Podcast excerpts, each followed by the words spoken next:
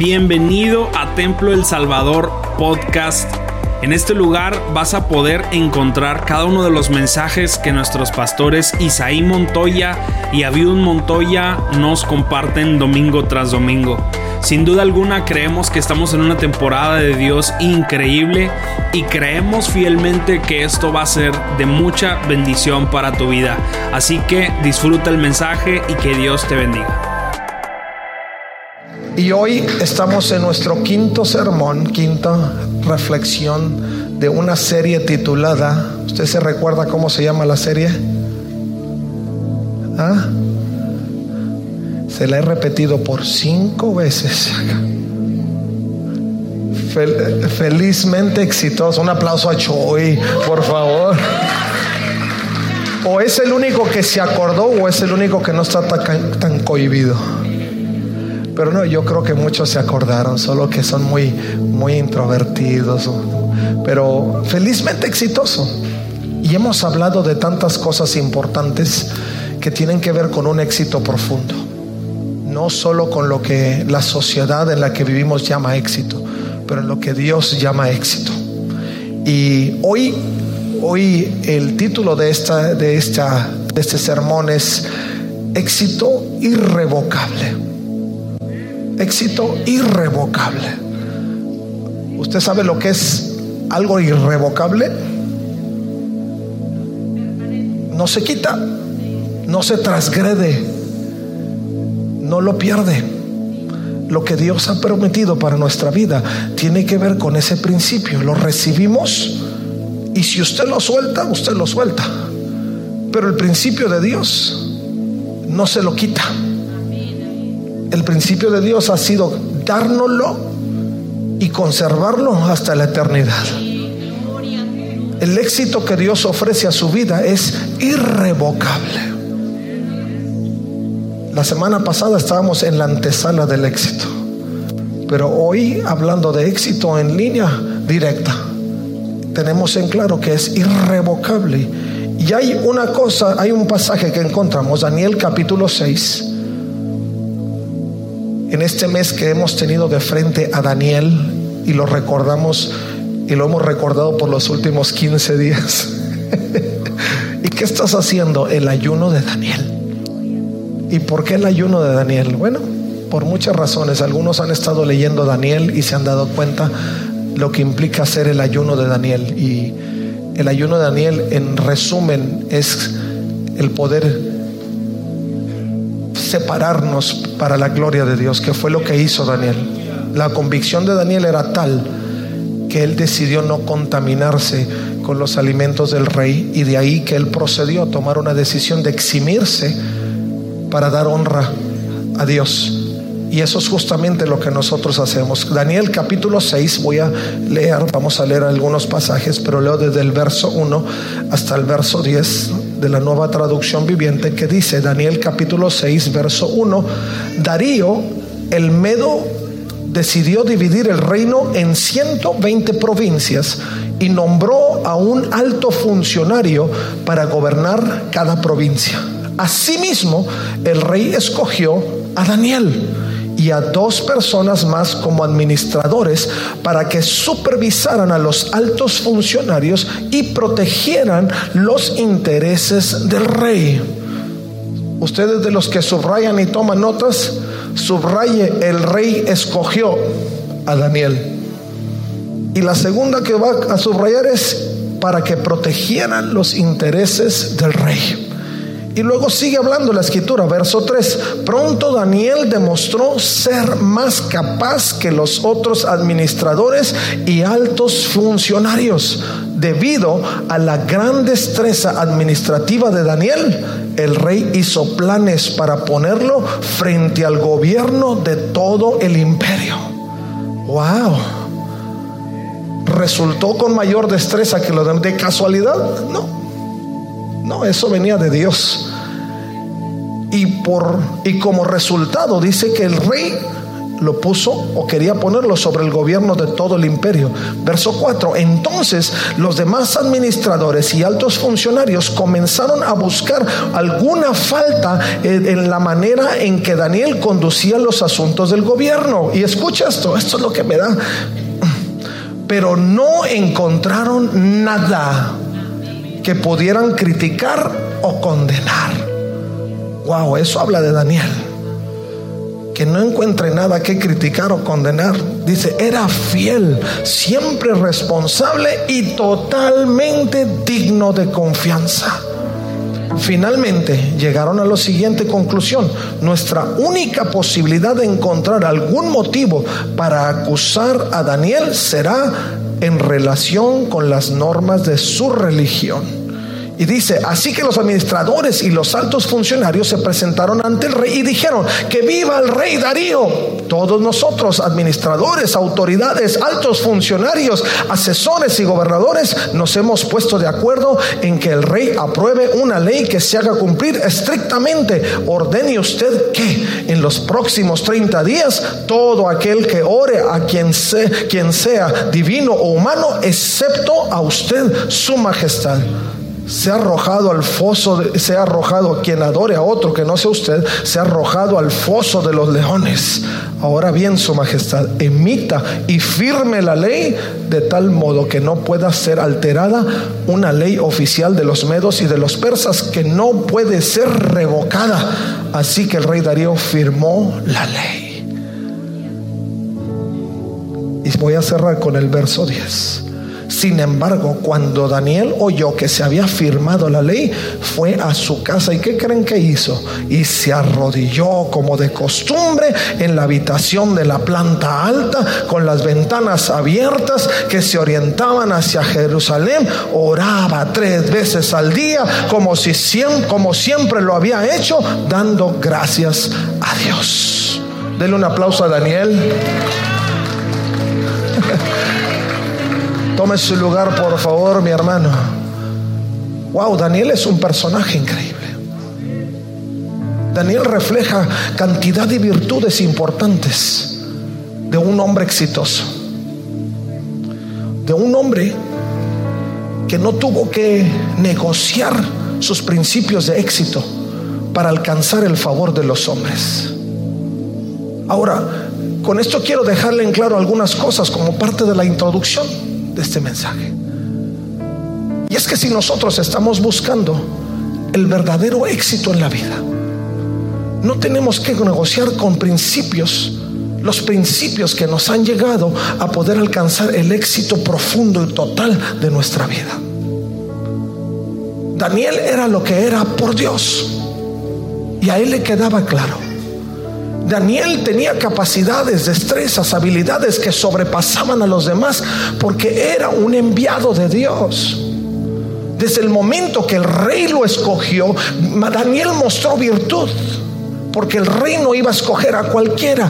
Daniel era un exiliado, venía de entre el montón de judíos que habían sido ah, que habían sido esclavizados, que habían sido atrapados para llevar a Babilonia y después fueron heredados por, por eh, Darío. Y estaba en la línea de exilio. Pero Daniel sobresalió precisamente por esa gracia de Dios sobre su vida. Y uno de los principios esenciales para poder marcar la pauta de un éxito irrevocable es que Dios esté en el asunto. Es que la gracia de Dios esté en su vida. Quien le va a dar entrada y plataforma a vivir una experiencia predilecta, porque tiene usted que entender conmigo que lo que sucedió en la vida de Daniel es que era uno de los predilectos en el, en el punto y fue escogido por esa gracia de Dios. El éxito tiene que ver con todos los elementos que nos permiten una proyección total y nos permiten reflejar la fuente de lo que nos ha llevado hasta donde estamos. Y Daniel no estuvo dispuesto a negociarlo en ningún sentido. Recién leímos la historia y usted se dará cuenta que Daniel estaba tan seguro de lo que era y de lo que tenía que no tuvo que entrar en detalle ni en, tratar de hacer, como dicen hoy en día, en la tierra que fuere, haz, haz lo que vieres, ¿no? No, Daniel era Daniel. Entendía que el Señor del pueblo era Dios. Y que si algo había a favor suyo para poder librar los desafíos de una nueva cultura, era Dios en él. Y lo mismo le digo yo hoy en día. Si la realidad suya es poder alcanzar un éxito irrevocable, primero tengan claro que el principio de llegar tiene que ver con Dios. Segundo, que lo que usted ha recibido del Señor no lo tiene que renegociar con las migajas del mundo para alcanzar una posición del mundo. Porque lo que usted quiere no perder es la posición frente a Dios. No dijo amén, pero así es. Si a mí me interesa no perder algo, no es lo que la gente piense de mí, es lo que Dios piensa de mí. La gente no me da eternidad, Dios me da eternidad. La gente no me da vida, Dios me da vida. La opinión de otros no me da proyección ni presencia. La opinión de Dios me habilita para tener proyección y presencia. Porque la opinión de Dios viene con milagros, prodigios y maravillas. No viene solo con dichos de la boca. Y nuestro objetivo para alcanzar el éxito rotundo es vivir en la esencia de Dios.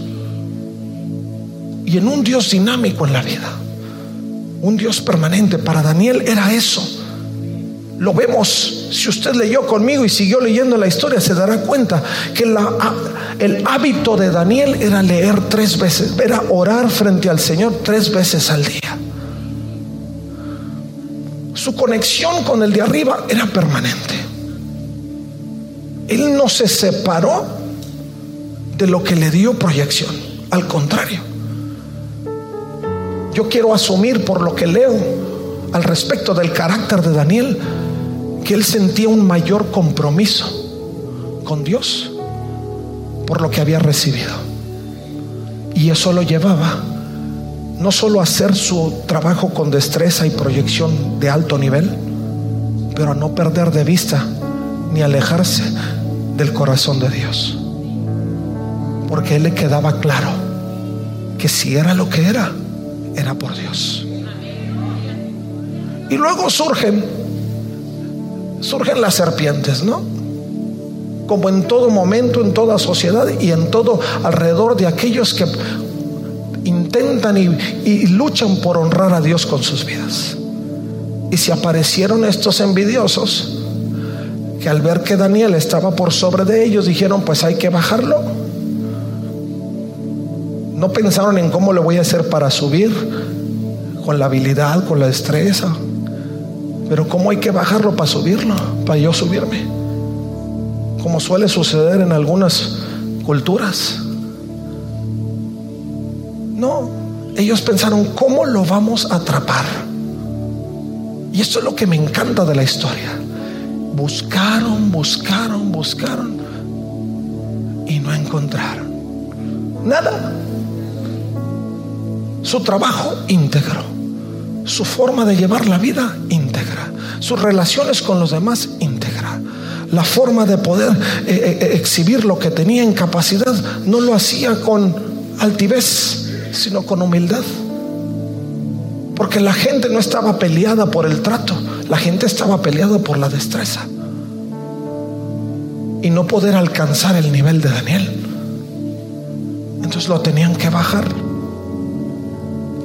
Y entre todos dijeron, pues como no le podemos encontrar nada en lo técnico, pues vayamos a lo religioso. Y empezaron a apelar a esos al ego del rey, porque lo único que podía entrar en, movimiento era, era el ego del ser humano. Porque cuando el ser humano da pie al ego, también da pie a la caída. Mientras más alto queramos nosotros llegar en nuestra propia capacidad, más, más fuerte caemos. Y fue justo lo que pasó con el rey Darío. Todas estas personas conociendo al rey sabían que lo, uno de los talones de Aquiles del rey era su ego. Y le dijeron, rey, que en 30 días nadie te alabe. Digo, nadie alabe a otro Dios, sino solo a ti. Y como que al rey le gustó la idea. Prepararon el documento, se lo trajeron al rey, el rey lo firmó y quedó establecido. Voy a entrar en tres cosas importantes, pero he querido dar este panorama para que usted se dé cuenta que si nosotros pretendemos, insisto, en poder llegar a ese momento de éxito irrevocable, también tenemos que estar dispuestos y decididos a no dar marcha atrás a lo que hemos encontrado en nuestra experiencia con Dios. Si Dios ha sido bueno contigo y ha revelado en tu vida cosas extraordinarias, esas no se negocian. No hay con nadie que te pueda dar más que lo que Dios te dio. Nadie. Nada que el mundo te ofrezca cuesta más que lo que Dios te dio. No hay punto de, negociación. No hay conveniencia. Los que son negociantes, comerciantes y demás buscan, bueno, para ti, para mí. Pero aquí no hay para ti, para mí. El diablo quiere todo y Dios te da todo. El diablo te roba todo y Dios te da todo. No hay, no hay nada que negociar. Daniel no lo hizo. Y las consecuencias fueron de tal forma que hubo una gran proyección y vivió en un éxito rotundo. Te voy a adelante, te la voy a, eh, como dicen los chicos hoy en día, ¿no? Te la voy a spoilear tantito. La proyección de Daniel era tan buena que pasó por tres reinos. Empezó con Nabucodonosor, siguió con Darío. Y siguió. Y siguió. Su proyección era tan buena, tan de Dios, tan celestial, tan divina, que no se quedó en un solo reino. Trascendió entre reinos. Esto implica que cuando nosotros no negociamos, el éxito es irrevocable. Hay una proyección sólida de éxito y de un éxito real. Y dice la escritura, recién lo leímos, que hasta que entraron en ese punto y dictaron la ley y fue firmada, Daniel fue y se escondió.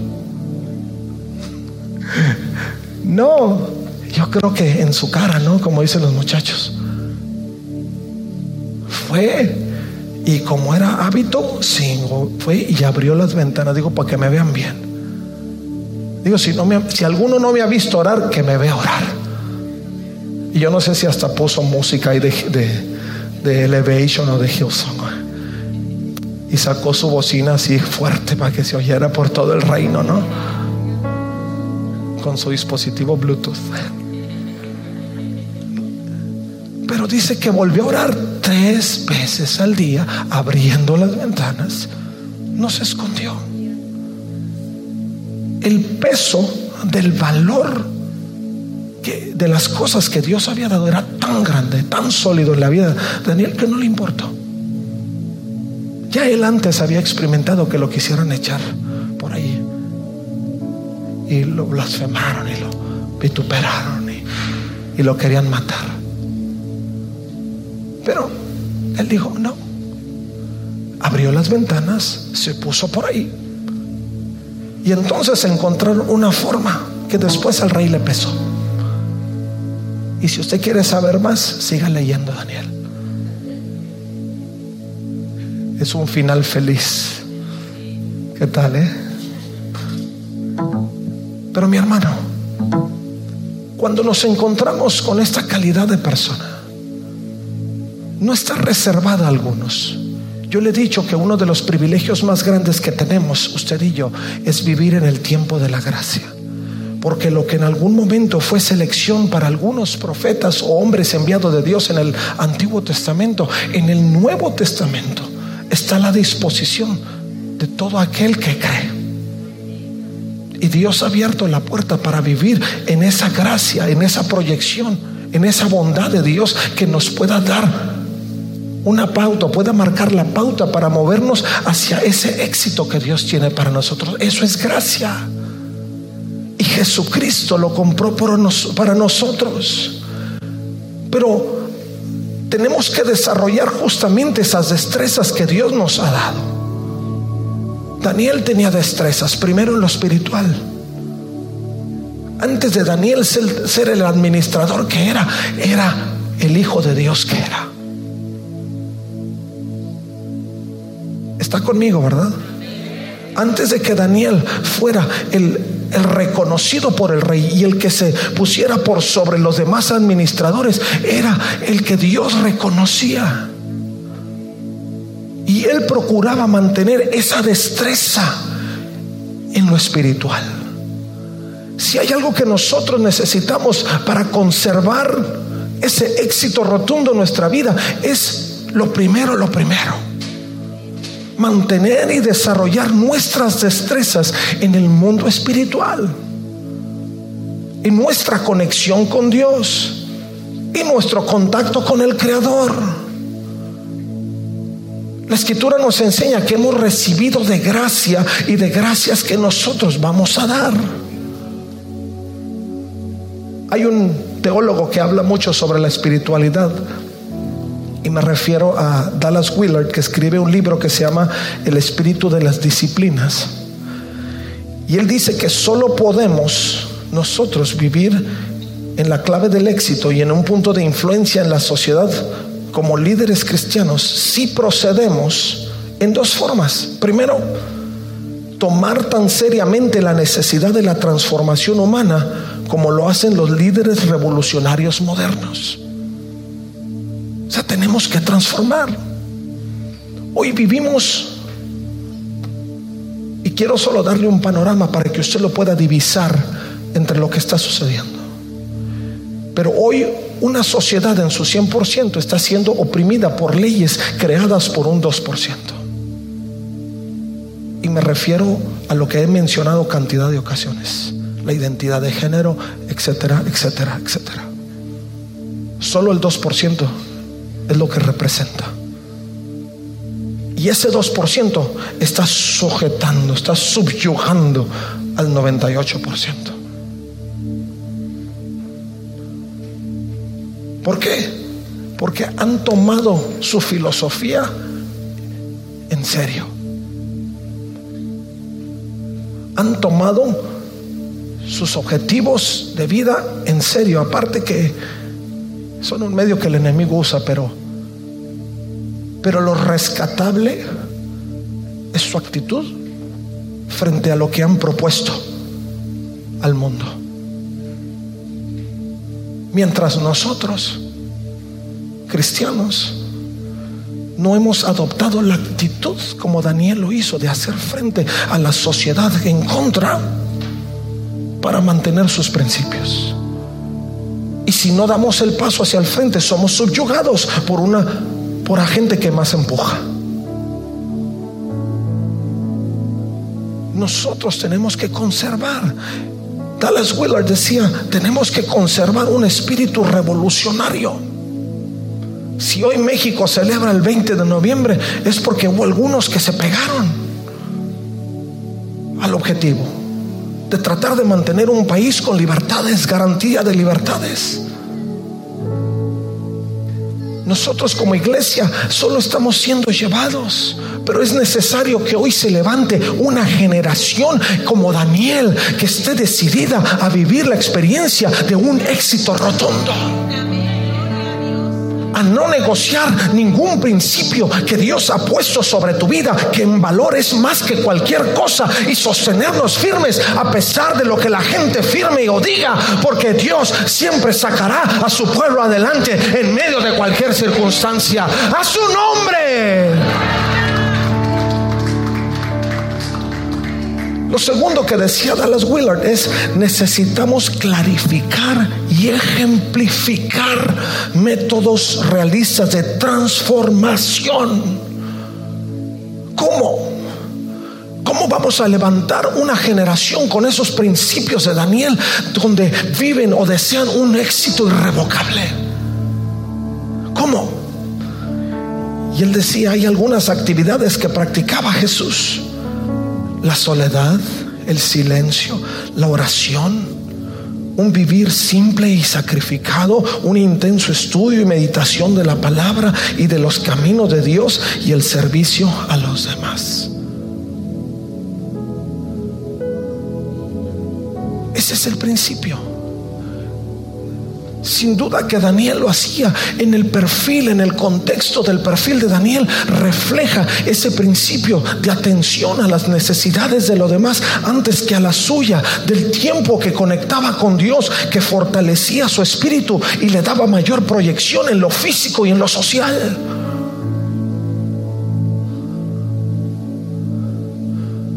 Y cuando la gente se dio cuenta que no podía en contra de eso, de la destreza, porque era más de lo que ellos pudieron imaginar o pensar. Tuvieron que apelar al ego del ser humano para tratar de destruir a Daniel. Pero si usted sigue la historia, y eso no se lo voy a spoilear, va a dar cuenta que hasta en lo físico Daniel sale avante. Pero tenemos que caminar en esa realidad. El segundo aspecto dentro de las destrezas que vamos a desarrollar tiene que ver con lo intelectual. Nosotros no tenemos que estar velando por lo que alguien más tiene, porque Dios hizo lo propio en cada uno. Usted sabe que uno de los elementos que más divide al cuerpo de Jesucristo tiene que ver justamente lo que en el reino procedió para condenar a Daniel, el ego, la envidia. Cuando nosotros damos paso a ese espíritu de comparación, sacrificamos el éxito. Porque Dios te va a dar éxito en tu terreno, en tu capacidad, en tu fuerza, en tu habilidad. Nunca la tuya será igual que la de nadie. Porque Dios te hizo único e irrepetible. Y Dios no te lo va a quitar. Tú lo cedes cuando estás velando ser como alguien más. Nuestra capacidad intelectual se descubre cuando miramos hacia adentro y no hacia afuera. Daniel no estaba mirando a sus compadres o a sus compañeros. Daniel estaba mirando hacia adentro. Yo, tú y yo, Señor. Tú y yo, tú y yo. Si otro hace mejor, Gloria a Dios. Relativo. Cada quien en su área. Si alguien triunfa humanamente hablando, lo celebramos. Pero no dejamos de mirar hacia adentro. Señor, ¿qué tengo yo? Para yo poder desarrollar mi destreza intelectual, tengo que descubrir cuáles son mis dones, cuáles son mis habilidades. Daniel no invertía tiempo buscándole o admirándole los dones a alguien más. Daniel invertía tiempo encontrándose con Dios para descubrir sus propias destrezas. Eso es lo que necesitamos. Felizmente exitoso implica que en tu conexión con Dios puedas recibirlo todo para entregarlo todo. Pero eso solo lo encontramos en esa experiencia personal con Dios. No dejes de mirar hacia adentro. Para que cuando tú empieces a activar tus dones, entonces todos los de afuera vivan en el resultado de lo que Dios está haciendo por dentro.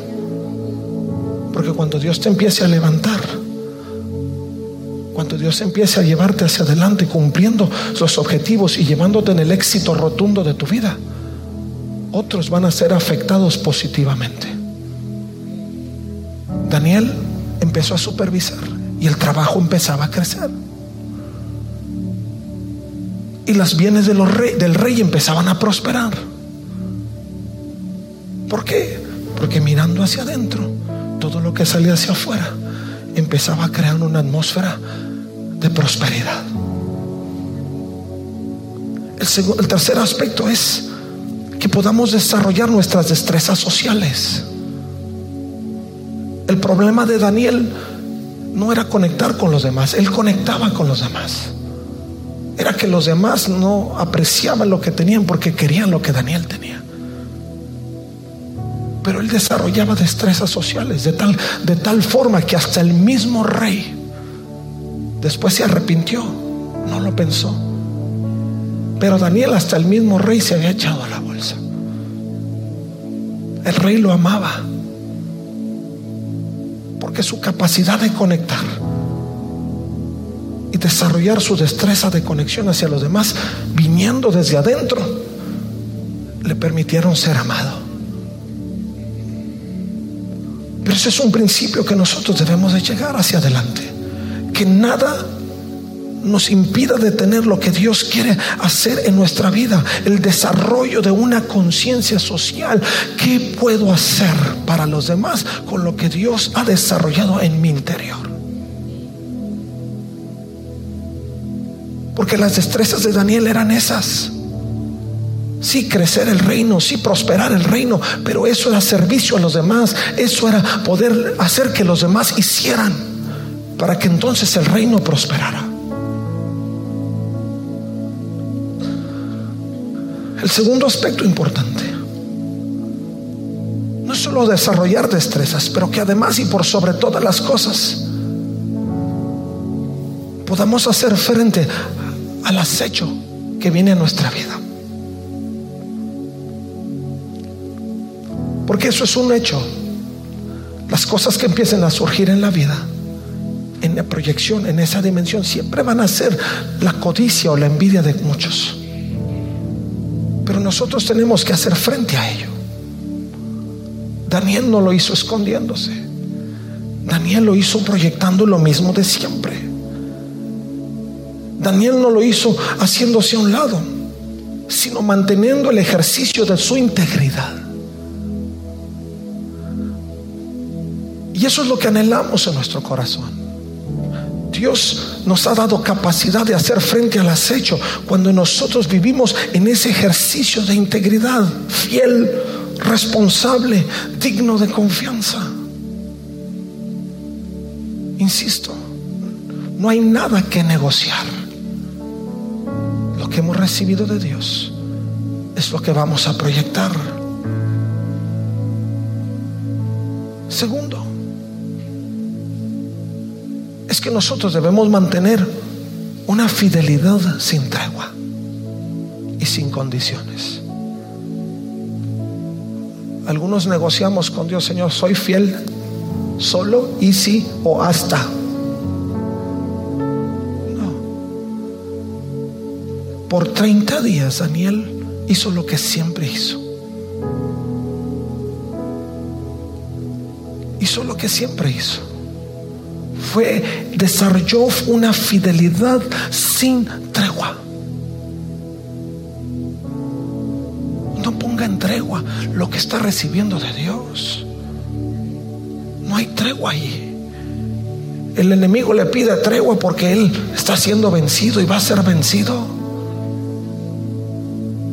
Pero usted no tiene por qué entrar en tregua porque usted tiene al poderoso detrás, enfrente, a un lado, sobre usted y debajo. Vamos, déselo fuerte al Señor.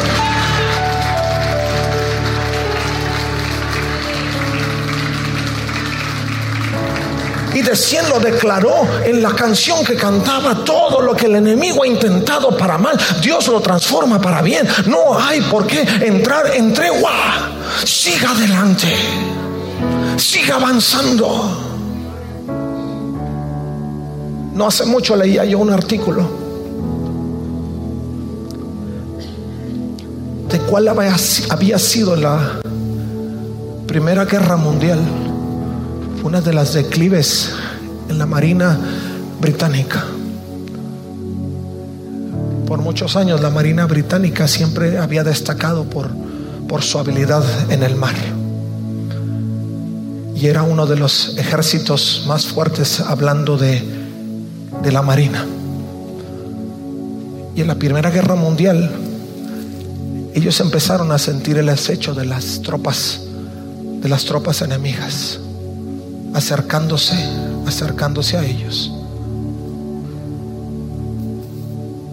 Y en algún punto llegaron a, a sentirse como que las municiones les estaban faltando porque ellos están en una isla. Si usted conoce un poquito de la geografía mundial, sabrá que el Reino Unido es una isla. Y sentía que no estaban llegando las provisiones. En algún punto los aliados empezaron a enviar municiones desde Europa Central para tratar de abastecer. Pero en un punto mientras llegaba el abastecimiento, se toparon con las fuerzas enemigas y estaban teniendo dificultades para poder penetrar a las fuerzas enemigas. Ellos tenían dos opciones. Primero, seguir insistiendo hasta que la fuerza enemiga se doblara y pudieran penetrar y seguir adelante para abastecer al ejército en la isla. Pero ellos intensificaban la batalla y sentían como que al enemigo nunca se le acababan las municiones y tenían otra opción, el darle la vuelta al punto de combate, perdiendo dos, tres días más para abastecer por otro punto a la isla. Y estaba la decisión, seguir, seguir, seguir o darle la vuelta. Cuando sintieron que la batalla había intensificado y que ellos no veían la, la salida, finalmente decidieron desistir por ahí, perder dos, tres días más para dar la vuelta. Y en ese punto fue donde el enemigo entró y derrotó a la Marina británica. Días después llegaron los refuerzos y las municiones. Después de algún tiempo determinada la guerra,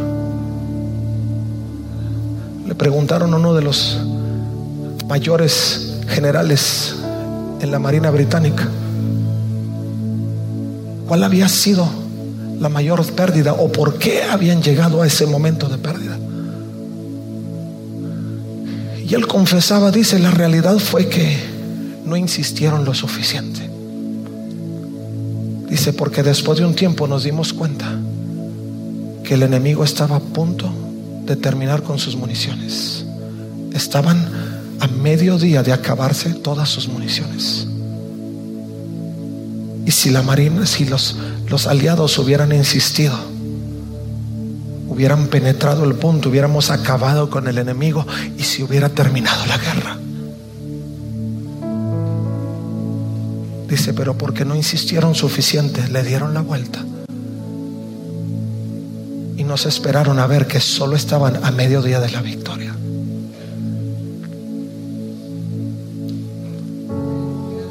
Y una guerra que pudo haber terminado en ese momento duró tres meses más, con mayor, mayores pérdidas.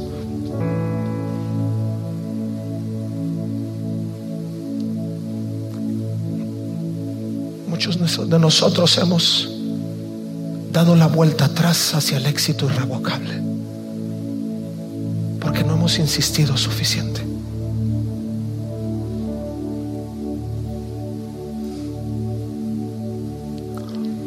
Nos sentimos que las situaciones han sido tan fuertes que no insistimos suficiente. Se puede acabar en un segundo, vamos a dar la vuelta para buscar algo seguro. Y prolongamos la agonía.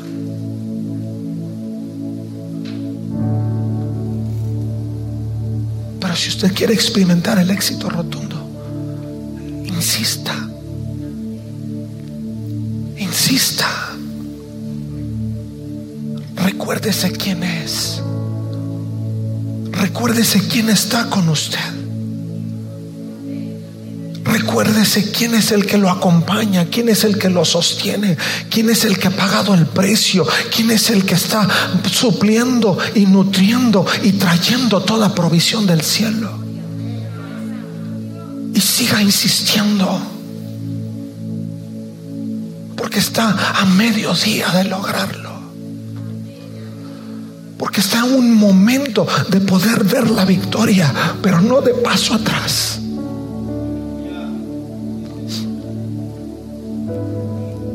Sea firme en sus convicciones, inamovible. Si Daniel hubiera negociado, no hubiera visto lo siguiente quizá. O el reino no hubiera sido tan próspero. Pero no, él insistió, fue, abrió las ventanas, se arrodilló, mostró lo que era frente a quien tuviera que verlo. Y siguió.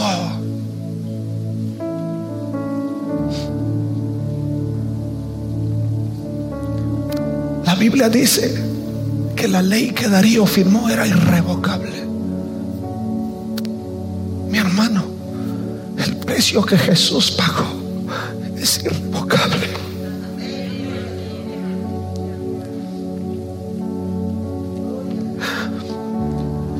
Su compromiso también sea irrevocable. Que lo que usted ha confesado en gracia sea irrevocable. Que nadie se lo quite que nadie se lo robe. Está a mediodía de una victoria rotunda está a mediodía de un éxito irrevocable, está a mediodía de ver la gloria de Dios. No negocie, siga avanzando.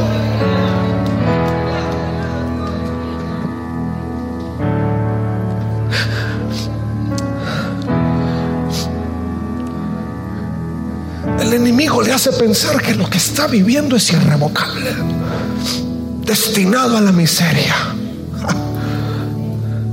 se le olvida quién es el que va a la miseria eterna. Y usted no se deje engañar.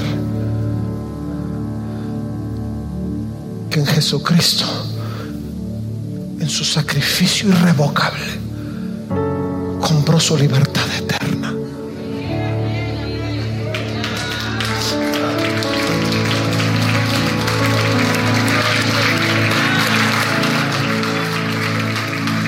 Y escucha esto, escucha esto.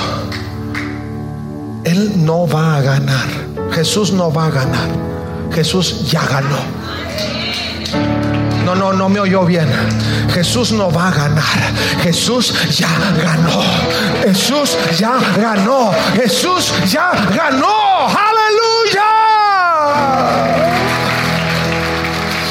Tenemos el éxito y es irrevocable ya pagó el precio, ya murió, ya resucitó, ya bajó hasta lo profundo del Hades y tomó las llaves de la muerte. Es irrevocable, está hecho. Aleluya.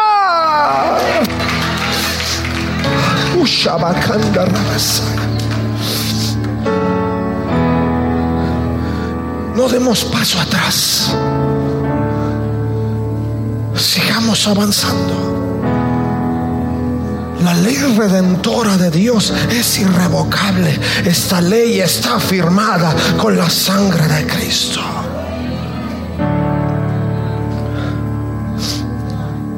Y cierro con algo que el pastor Don George decía. Porque no puedo renunciar. Porque usted y yo no podemos renunciar.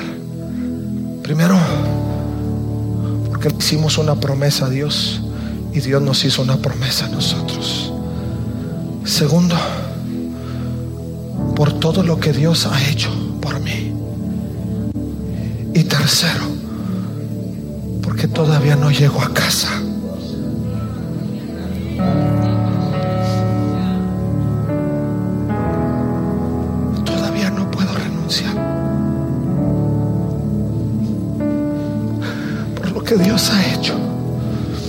la promesa que me hizo, la promesa que yo le hice.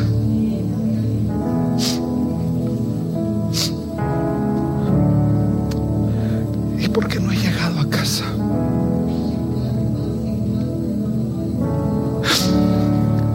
Todavía tenemos que ir.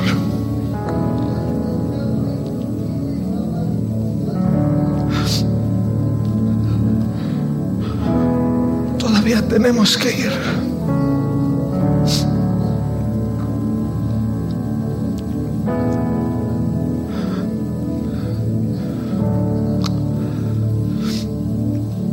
Algunos estamos ahí.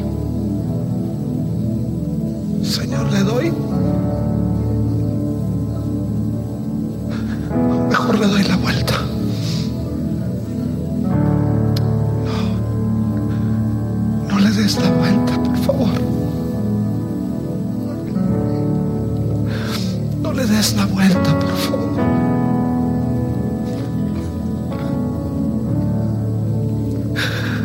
victoria está ahí. La victoria está ahí, la victoria está ahí. El éxito de tu vida irrevocable, estás a punto de lograrlo. Solo sigue caminando.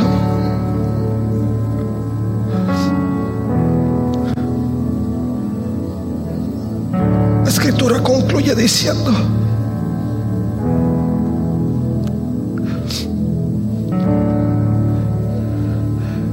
el rey Darío envió mensaje a la gente de toda raza, nación y lengua en el mundo entero, después de que Daniel fue liberado. Y dijo, paz y prosperidad a todos ustedes. Ordeno que en mi reino toda persona tiemble con temor delante del Dios de Daniel pues el Dios, pues Él es el Dios viviente y permanecerá para siempre. Su reino jamás será destruido y su dominio nunca tendrá fin.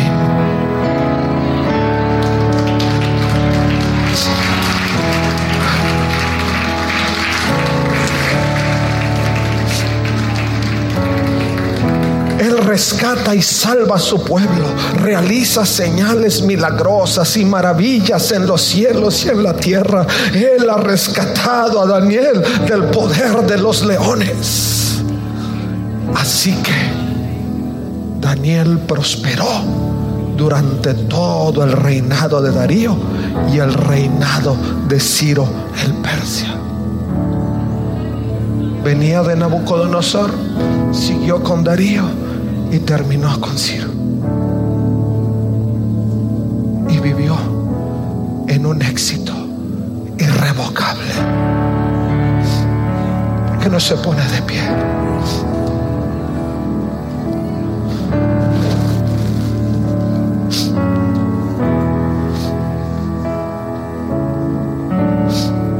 Yo no sé qué el enemigo ha intentado en usted. Pero yo sé, yo sé que el enemigo ha estado intentando amedrentarlo.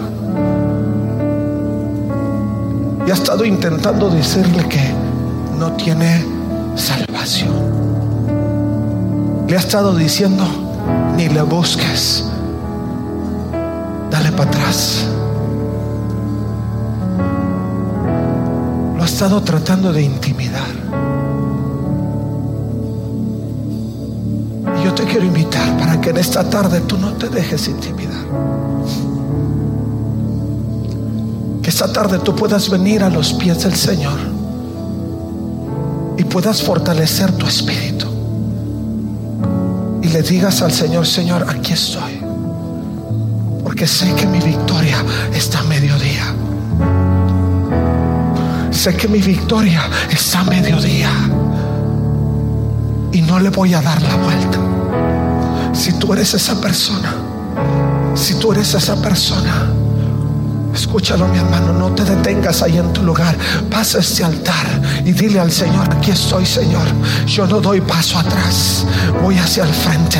Yo no doy paso atrás Señor, voy hacia el frente. Yo no voy a darle la vuelta. Muchas gracias por quedarte hasta aquí con nosotros. Recuerda que también puedes encontrarnos en A Corazón Abierto podcast, en donde encontrarás charlas con nuestros pastores, con miembros del staff y con muchas personas más. Así que nos vemos la próxima semana. Muchas gracias y hasta luego.